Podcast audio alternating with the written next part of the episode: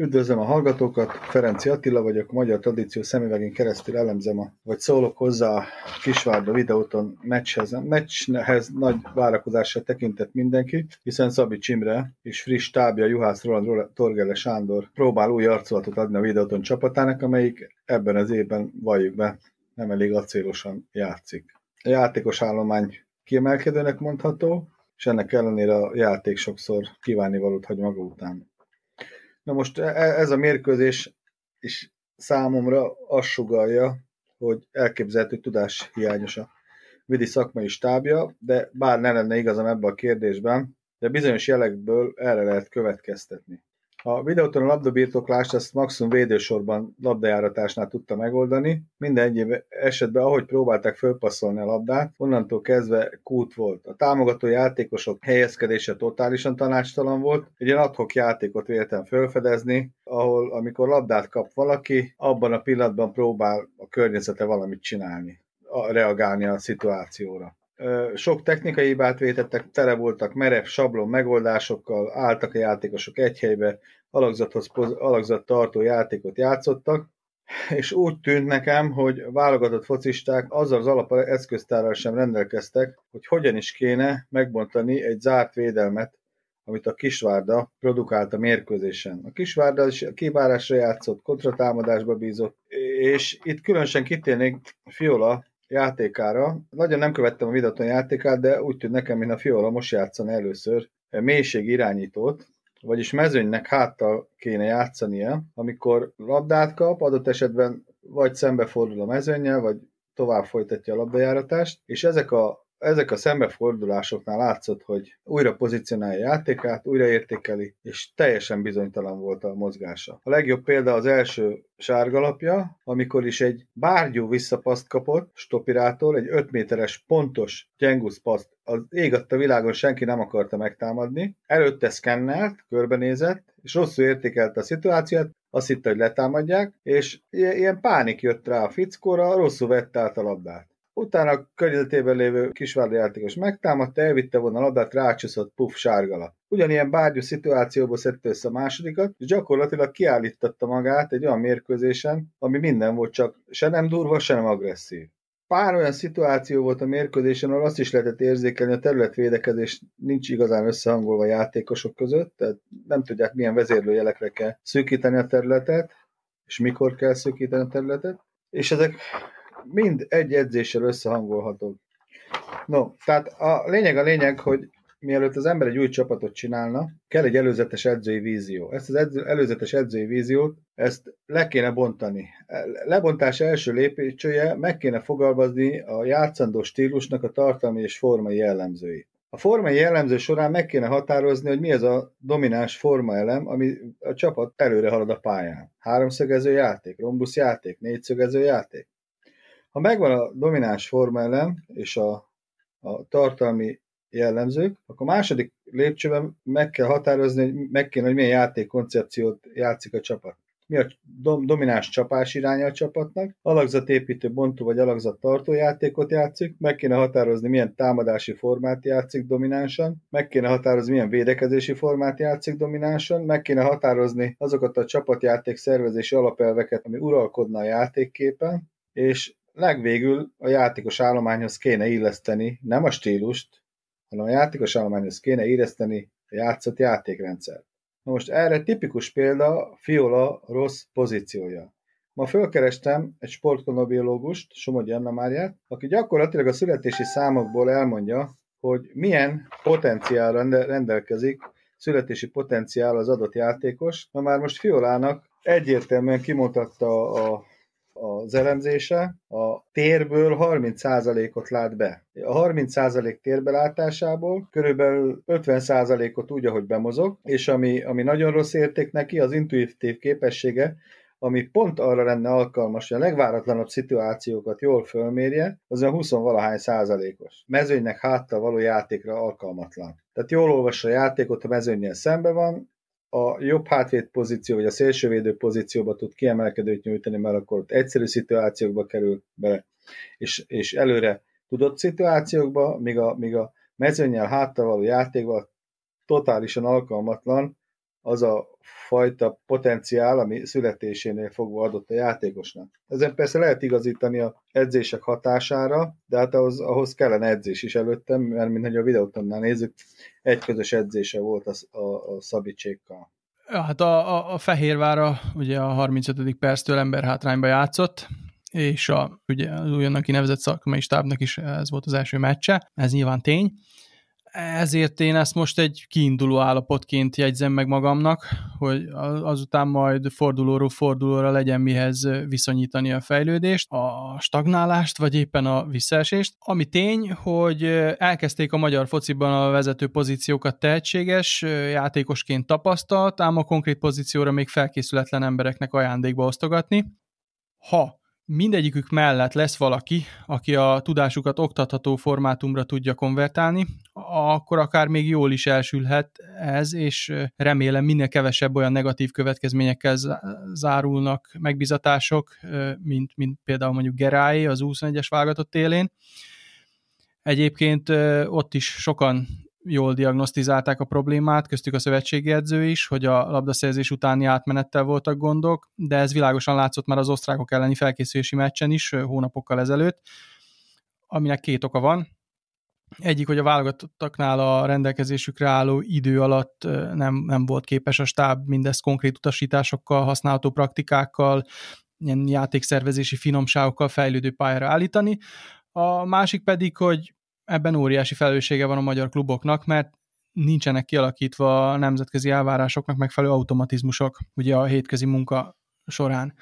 A magyar 21-es válogatottnak gyakorlatilag labda nélküli támadójátéka nem is létezett, mint ahogy a tolódgatás utazósebességen, úgy a, a T3-ak hiánya is óriási handicap. Egyikről az, elő, az előző részben beszéltem, a másikról meg, mikor azt mondtam a második epizódban, még amikor elkezdtük ezt a podcast sorozatot, hogy a Zete Paksa valódi magyar szint, ahol a lépés előnyök tudatos kialakítása hármas támadó szerepekkel, nem hogy kiemelt elemként, de még csak nyomokban sem fedezhető fel a játékszervezésükben, akkor pontosan attól féltem, ami most a válogatottnál bekövetkezett mindig csak annyi volt a kérdés, hogy éppen kinél hal el az akció, vagy még inkább, hogy kinél születik halva a támadás, ugyanis ha nincsenek labda nélküli támogató mozgások, ameddig a labda úton van, például a szélsővédő, vagy a centerünk felé, akkor nincsenek lépéselőnyök, csak marad végig az ellenfél kontrollja. És most igazából, hogyha visszatérve egy kicsit konkrétan erre a meccsre, talán a Kisvárdánál volt inkább felfedezhető az, hogy, hogy esetleg valahol ők, ők elsősorban a támadó harmadba próbálkoztak harmadik társ megjátszásával. Számoltam, és kb. 5-6 támadás befejezést próbáltak úgy előkészíteni, hogy, hogy fölpasszolták az egyik támadóra a labdát, és ameddig a labda úton volt, a másik valahol beindult, és egy érintővel próbálta pörgetni, vagy tovább játszani neki a T2-esként labdát kapó társ.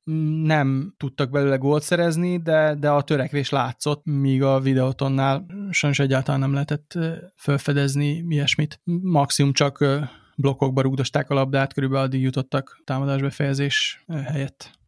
A válogatottra visszatérve egy picit, mert ugye ez egyenesen következik ez a szereplés, vagy ez az eredmény abból, ahogy a, a fiatal játékosok a, a klubjukban felkészülnek ezekre a, a megmérettetésekre, és ugye most is a Kisvárdánál voltak inkább látható jelei annak, hogy esetleg T3-as szerepeket beépítenek a játékukba, csak sajnos a válogatott és az utánpótlás válogatott játékosok azok nem a kisvárdába játszanak.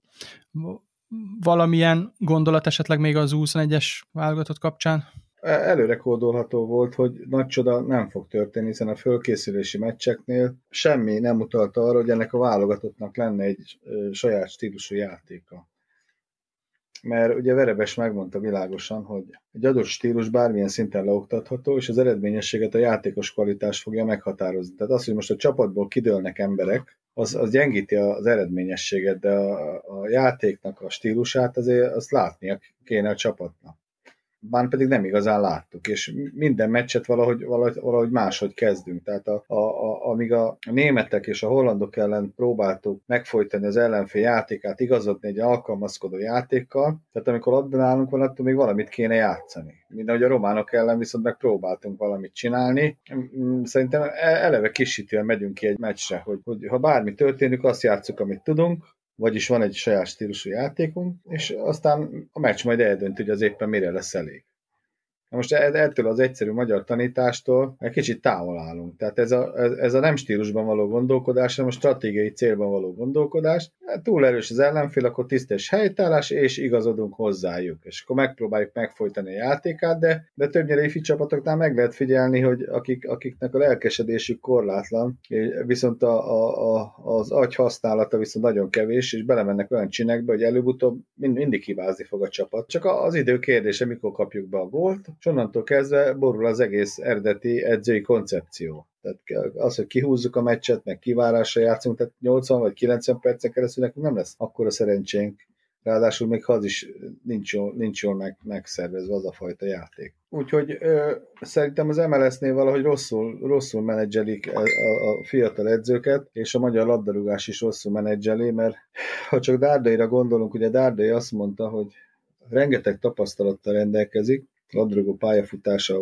közben, amit megszerzett, de utána neki azért kell az edzőképzés, hogy mindezt rendszerbe állítsa. Mi mivel van összefüggésben, mi mire használható, stb. stb. Na most, hogyha végzett nba játékosokat lögdössünk oda edzői papír nélkül, csak azért, mert ő nyugaton játszott és voltak edzői, tehát benne lesz a pakli, hogy ezek az edzők megfekszenek. Hát a boldog esetében is el tudom mondani, hogy kérdésként egyszer föltettük neki riport során, hogy hányfajta stílus leoktatására alkalmas ő. És ő bevallotta, hogy csak a német iskolát tudja leoktatni.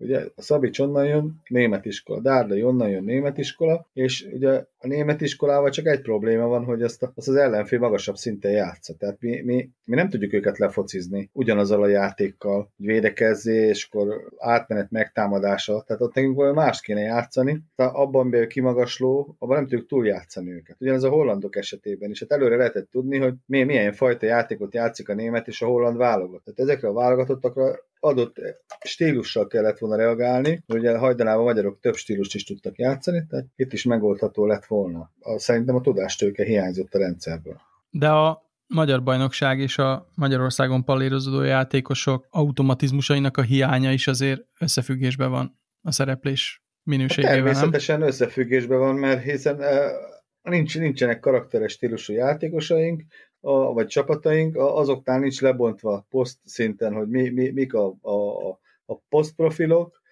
nincsenek megoldva azok a poszttechnikai megoldások, amiket rögzíteni kéne edzésen. Ugye ez a Double Pass is szóvá tette, hogy poszttechnikai képzés egyáltalán nincs, ha meg van poszttechnikai képzés, azt meg eredendően rosszul értelmezik, miközben a, a, az egyes posztokhoz tartozó típus megoldásokat, azokat igenis csoportba lehet szedni.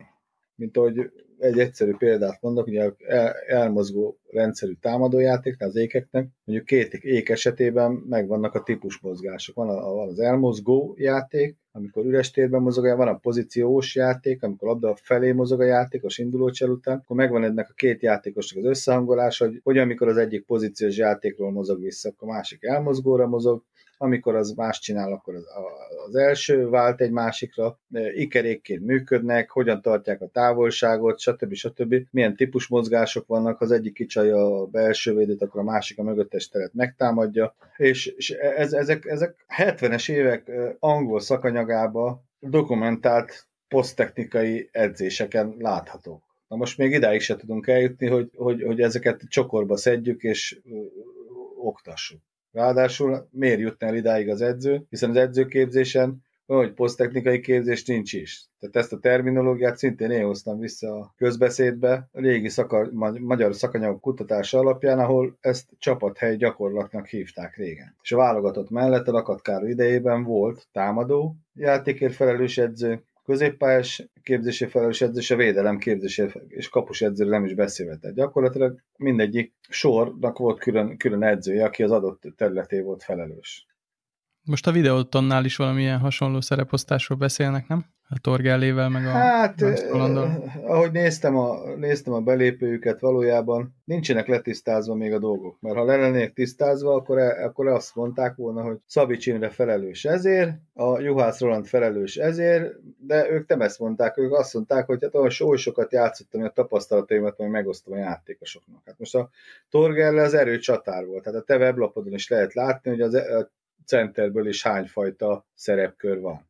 Na most ő csak az erőcsatár szerepkörre alkalmas, aki védőfalban mozog. Na most ma mai időben a védőfalakban ritkán mozognak támadók, hanem a két sor közötti térbe mozognak, sebezhető területen, vagy a lánc két tagja közötti térben mozognak be ezek a támadók. Tehát nem áll be birkózni és erőcsatárt játszani, ha nem olyan típusú játékosunk, mert ha mondjuk lenne egy ilyen nagy ló, benga, erős játékosunk, mint Ibrahim, akkor lehet erőcentert játszani, de hogyha nem, akkor meg akkor meg más kell, és ahhoz más technikai megoldások tart, tartoznak. Ja, tehát egy kicsit felszínes az elképzelés jelenleg.